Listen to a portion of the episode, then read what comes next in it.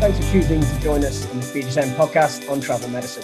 I'm Liam West, sports and exercise medicine registrar based in Melbourne, and I've got the pleasure of being joined on the line by Professor Wayne Derman. He provides medical expertise across various sporting domains, including FIFA, the South African IOC Research Centre, the Paralympic Medical Commission, and the Institute of Sport and Exercise Medicine at Stellenbosch University in Cape Town. Thanks for sharing your knowledge with the BJSM community today, Professor Derman. Thanks very much for having me, uh, Liam, and uh, it's a really honor to be speaking to your listeners. So, listeners, we actually recorded this podcast in March of 2020 when the COVID crisis, which you well know now, is starting to unfold globally. And since then, we've seen a drastic behavioral changes amongst various aspects of sports medicine, including how our athletes travel to competition. We thought that you, the listener, should really get an insight into these changes, and therefore we've managed to persuade Professor Derman to come back onto the line for a second time, and we're thankful for that, to cover this topic. And before we connect you into the full podcast, so Professor Derman, what actually has happened to the world of travel medicine since we last spoke in March? Well, uh, Liam, I think uh, it's totally transformed first of all, uh, we're living in a almost a different world now to the one that we used to, and um, travel and the movement of people from uh, one geographical re- region to another is at the very heart and soul of this whole crisis that we find ourselves in. So, travel now, if, if you are lucky enough to be traveling, um, is co- it looks completely different. There are a whole host of enhanced safety and hygiene methods uh, that are used at airports and during uh, flights. And these uh, would range from enhanced screening procedures and enhanced social distancing measures to the use of masks and hand sanitizers, which have become mandatory right the way across the world. In, in some areas, um, there are quite advanced uh, methods that are being for example, thermal screening uh, that's built uh, into the um, methods and monitoring systems of airports. Uh, UV sanitizing has become uh, popular, deep cleaning between flights and airports, uh, the use of antimicrobial screens right away from all the various different people that you're going to enter down to packed food um, and sanitized food that's on the flights to the use of digital menus right away uh, across your travel experience. And uh, as well, uh, we know that in many cases of large plane travel, the only flights that are being uh, used now and are those more modern aircrafts with HEPA filters, that's high, high efficiency particulate air filters that are going to change the uh, air in the plane every two to three minutes, and that is going to filter out uh, anything that's larger than 0.3 microns uh, and 99.97% of your pathogens are going to get caught in that.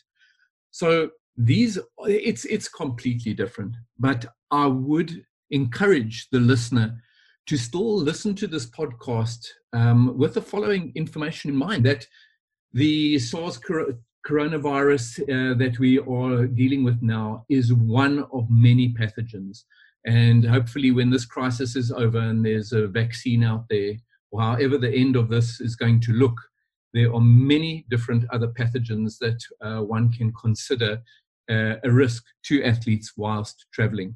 And it is best to bear in mind when listening to the remainder of this podcast to keep an ear out for all of those bits of information.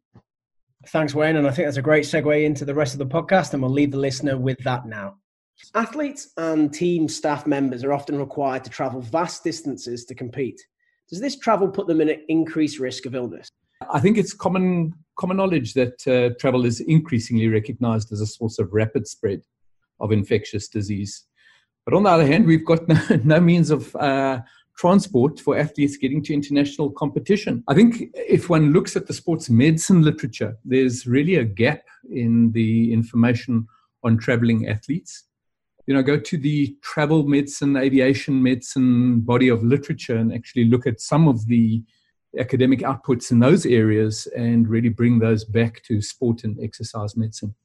That's why it's great that we've got you on the line. Can you highlight some of that evidence from those different medical bodies about the the risk of exposure to different types of pathogens during travel? There are various uh, recognized outbreaks through travel. Tuberculosis is one. Pathogens of uh, other bacteria like E. coli and Shigella are well documented, as well as a number of uh, viral infections that have been documented through uh, spread through travel.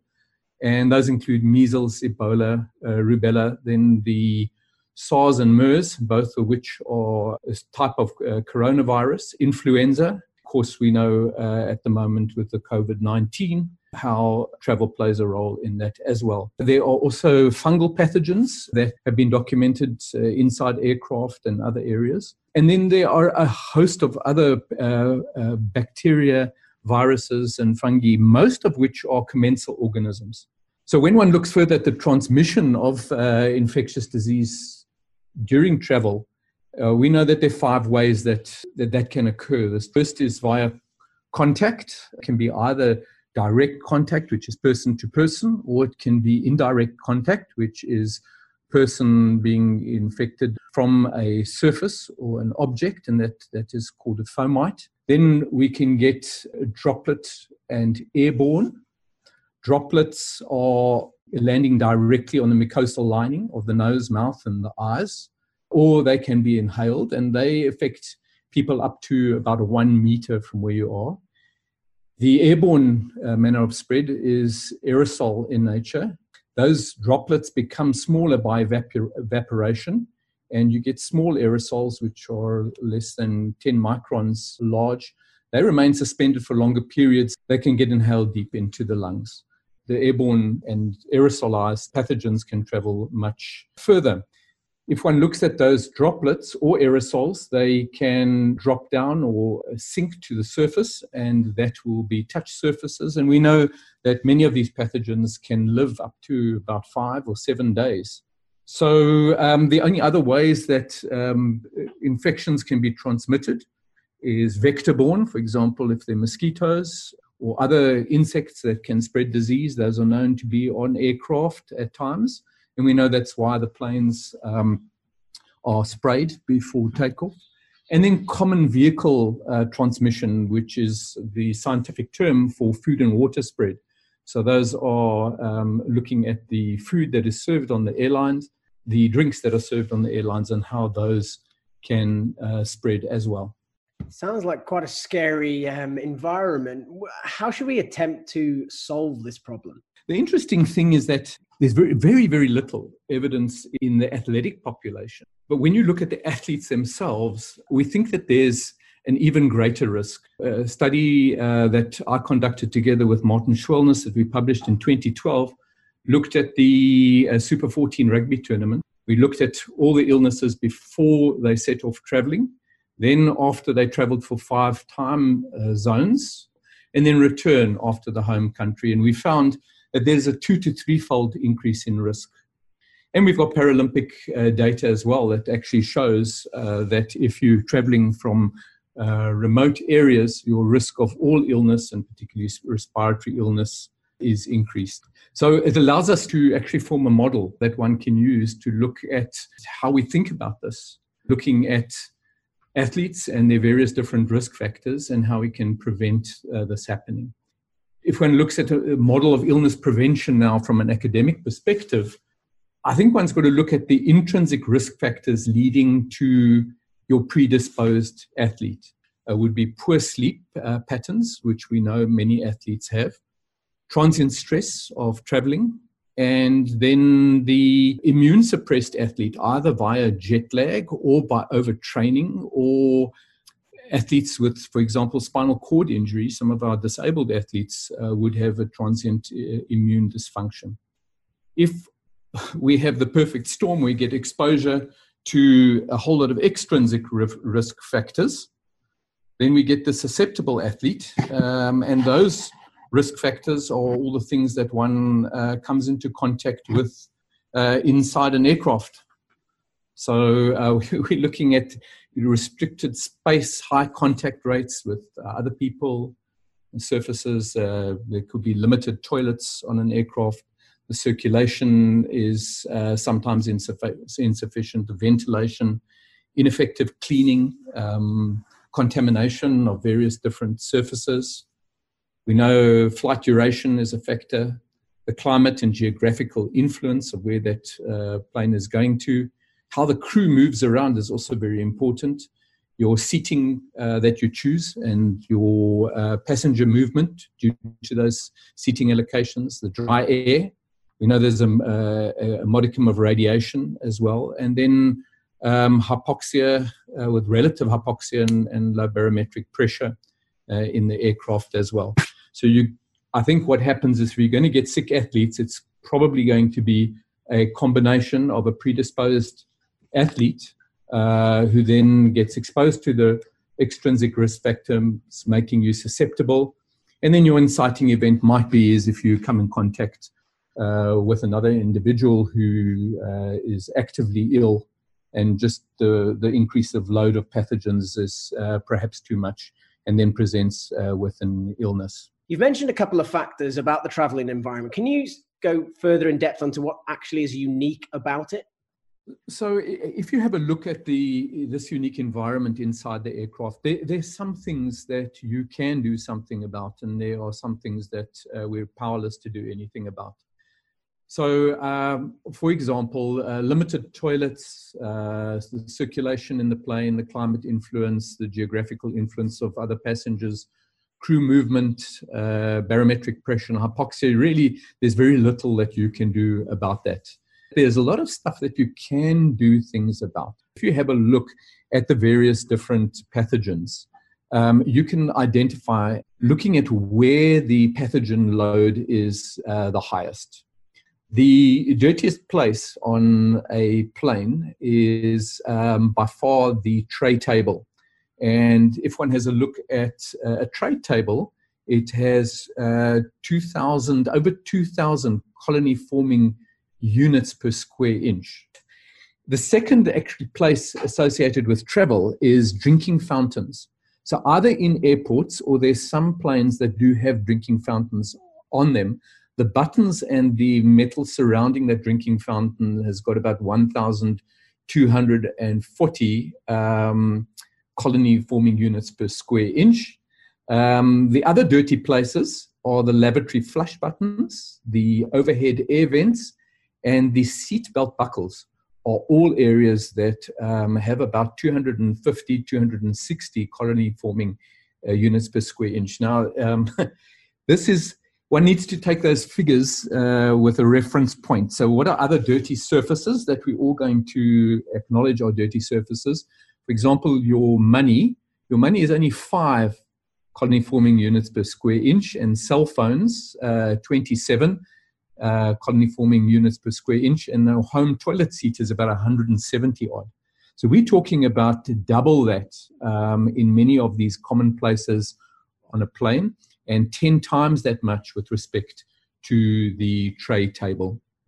So, what that does do is, um, it identifies areas where you can actually target to reduce the pathogenic load in those particular areas. Another really interesting area is looking at people's behavior and the movements, um, as well as the transmission of droplet mediated diseases uh, when there are these large transcontinental airline flights. And um, a great study um, published by Vicki Stover Hertzberg uh, in 2018 has shown that about 80% of people in the aisle seat get up during their flights. About 60% of those that get up walk around versus only 43% of people who sit in the window seats walk around. So, what that means is that when one goes on a flight to visit the toilet or have a walk around, remember people are touching the aisle seats most to stabilize themselves en route to visit the bathroom. That then, if you are occupying an aisle seat, is going to give you the greatest chance of being in contact with more pathogens. Study also showed that about that passengers who pick the window seat and stay there are the least likely to be exposed to cold and flu viruses. Just remember that if one is choosing to go and sit in a window seat and stay there and not walk around, then one should probably use compression stockings because if the, the, the more you sit still, the greater the chance of uh, deep venous thrombosis. So one's got to balance all of these of these risks.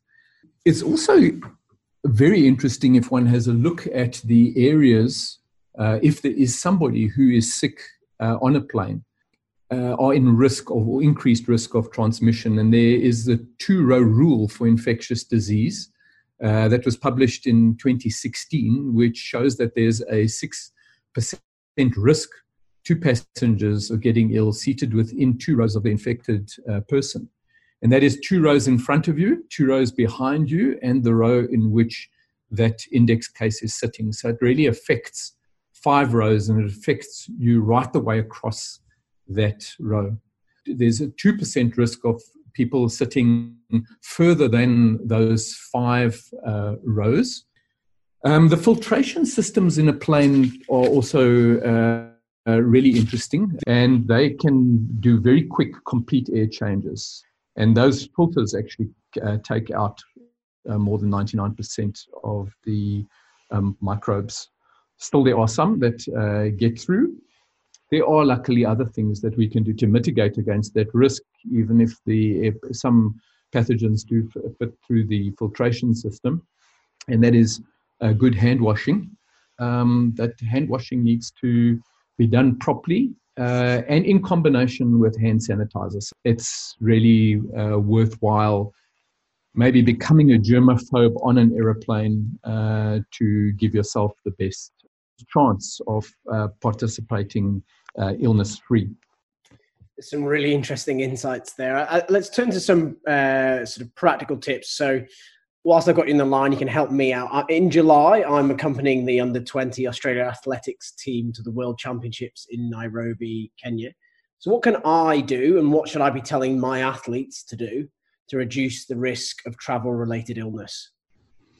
Liam, the first thing I would do is actually just set up an educational briefing session uh, for your athletes. I think that's the, it's really an educational uh, endeavor, this. And um, one, one needs to present some of the data that I've been speaking about.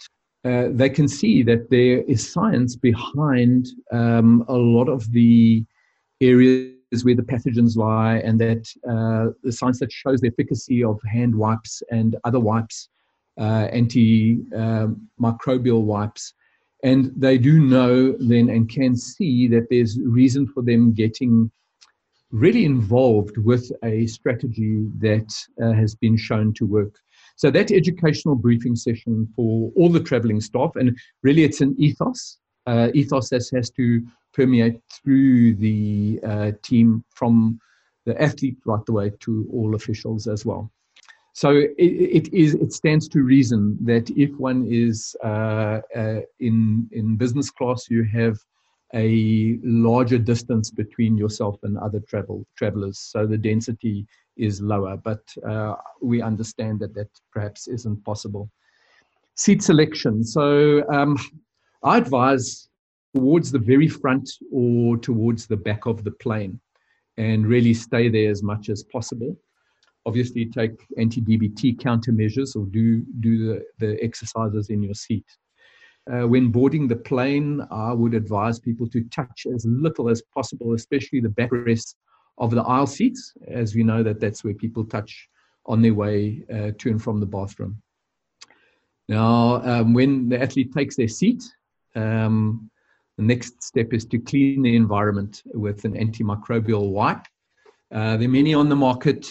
Choose ones that have greater than 60% of alcohol. Um, that's been shown to uh, damage the viral structure the most. And then uh, one goes for all the areas that I've mentioned before the tray table, um, overhead air vent, uh, the seat belt buckle. Um, and depends, I mean, one doesn't want to get carried away, but uh, there are some people who even advise um, uh, the seat itself uh, and the armrests as well. And uh, when one uses these, uh, the antimicrobial wipes, there's a three step process. First of all, have to, let's say it's the tray, tray table that we are uh, disinfecting, cover it, um, make sure it's wet. It must be wet and it must stay wet for a minute. So you make uh, at least contact um, with the disinfectant wipe for about a minute, and then you allow it to dry and then put it back into its position. I do want to say a little bit about that air vent. Air vents are one of the uh, areas that are uh, shown to have um, pathogens.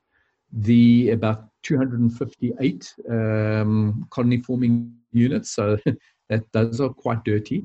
So you'd clean those, but don't switch them off because um, you position that air vent and open it to allow your flow between yourself and your neighbor. So what you're doing is you're actually creating yourself a little like laminar airflow theater uh, between yourself and and your your neighbor. Age old question about uh, face masks. I advise all my athletes to use a face mask, and the reason for that is that it's been shown that if you use a face mask, um, it decreases the touching of your own face, and humans touch their face on average about 20 times an hour. Also allows uh, the athletes, you know, buy-in to know that they're serious about pre- preventing illness. If one is going to use a mask, it just is important to have the correct uh, techniques for putting the mask on and off. Remember, uh, take it off using the straps and not touching the mask itself and then discarding it and then again um, washing hands and using a hand sanitizer. Again, just hand hygiene, very important. Correct method during the flight after visiting the bathroom, and uh, followed by long acting hand sanitizers uh, with a minimum of uh, about 60 to 70% alcohol. And again, some of those uh, shown to be active for about four to five hours, and then repeating the hand sanitizers after that. The antimicrobial wipes when touching a flush button uh, of the of the toilet, and again, one can use a wipe or a um, tissue to open the door on the way back from the bathroom, just to avoid touching uh, aisle seat backs. Uh, avoid insufficiently warmed food and beverages which have not been boiled. Uh, coffee might be problematic on some airlines where they just heat the water and not uh, boil it if at all doubt, uh, just rather uh, leave it out and don't do that. Drink obviously from bottled bottled water. Don't drink from uh, potable water fountains in the plane because we again know that those are quite dirty. I think it's very important to maintain hydration status uh, while one's flying.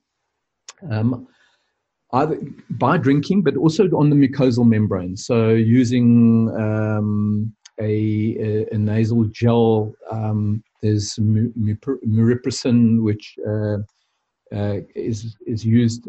it has an antibacterial agent in it, um, but uh, I think it's the it's more likely to be the um, hydrating of the mucosal membranes that uh, is important when using that. Again, no uh, conducted studies that actually show um, the benefit, but again, to look at the risk uh, and potential benefits. The, the last things that I do is I just use my own pillow if possible and uh, travel with a number of pillowcases that uh, can be um, exchanged and then washed.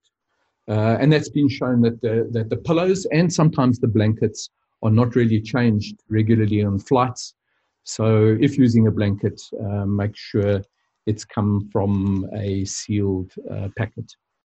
I think that's jam packed with practical personal wisdom for the listener there. Is there actually any data to back up that this huge structure and routine that I'd be asking my athletes to do will definitely reduce the risk of illness? Well, Liam, I think I think there's a certain amount of of of, uh, of luck in it when you travel as well as to um, how these things work out.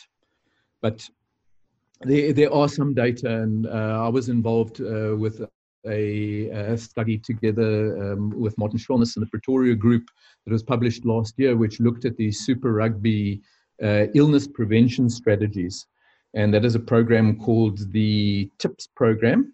And uh, that was published uh, last year in BJSM, which looked at um, a three year period, which served as our baseline and then uh, we brought all the team physicians together and gave them a full briefing on uh, various as, uh, aspects of uh, the traveling athlete and asked them to do a number of the things, not all of the things I must point out that I've spoken about today, but there were everything from pre tournament medical screening of the respiratory, gastrointestinal, and dermatological system. Uh, there was during tournament advice, and then a number of additional guidelines uh, for during travel, some of which I've spoken about today. But we've described that program um, uh, quite well in that uh, particular publication. And we were very uh, happy to have seen in the subsequent four year period after the three year control period that uh, we had a significant reduction in illnesses in Super Rugby teams that were able to uh, institute the illness prevention program. So I'd advise the listener to uh, go and uh, read um, uh, that study. Uh, we'll provide the link and um, have a look at the program that was documented uh, in that particular paper. Thank you for sharing your expertise today with the listener, Professor Derman. Thanks, Liam. Thanks for tuning into this BJSM podcast. I hope it's armed you with tactics of how to combat the risk of travel related illness. I hope you get to have a physically active, illness free day.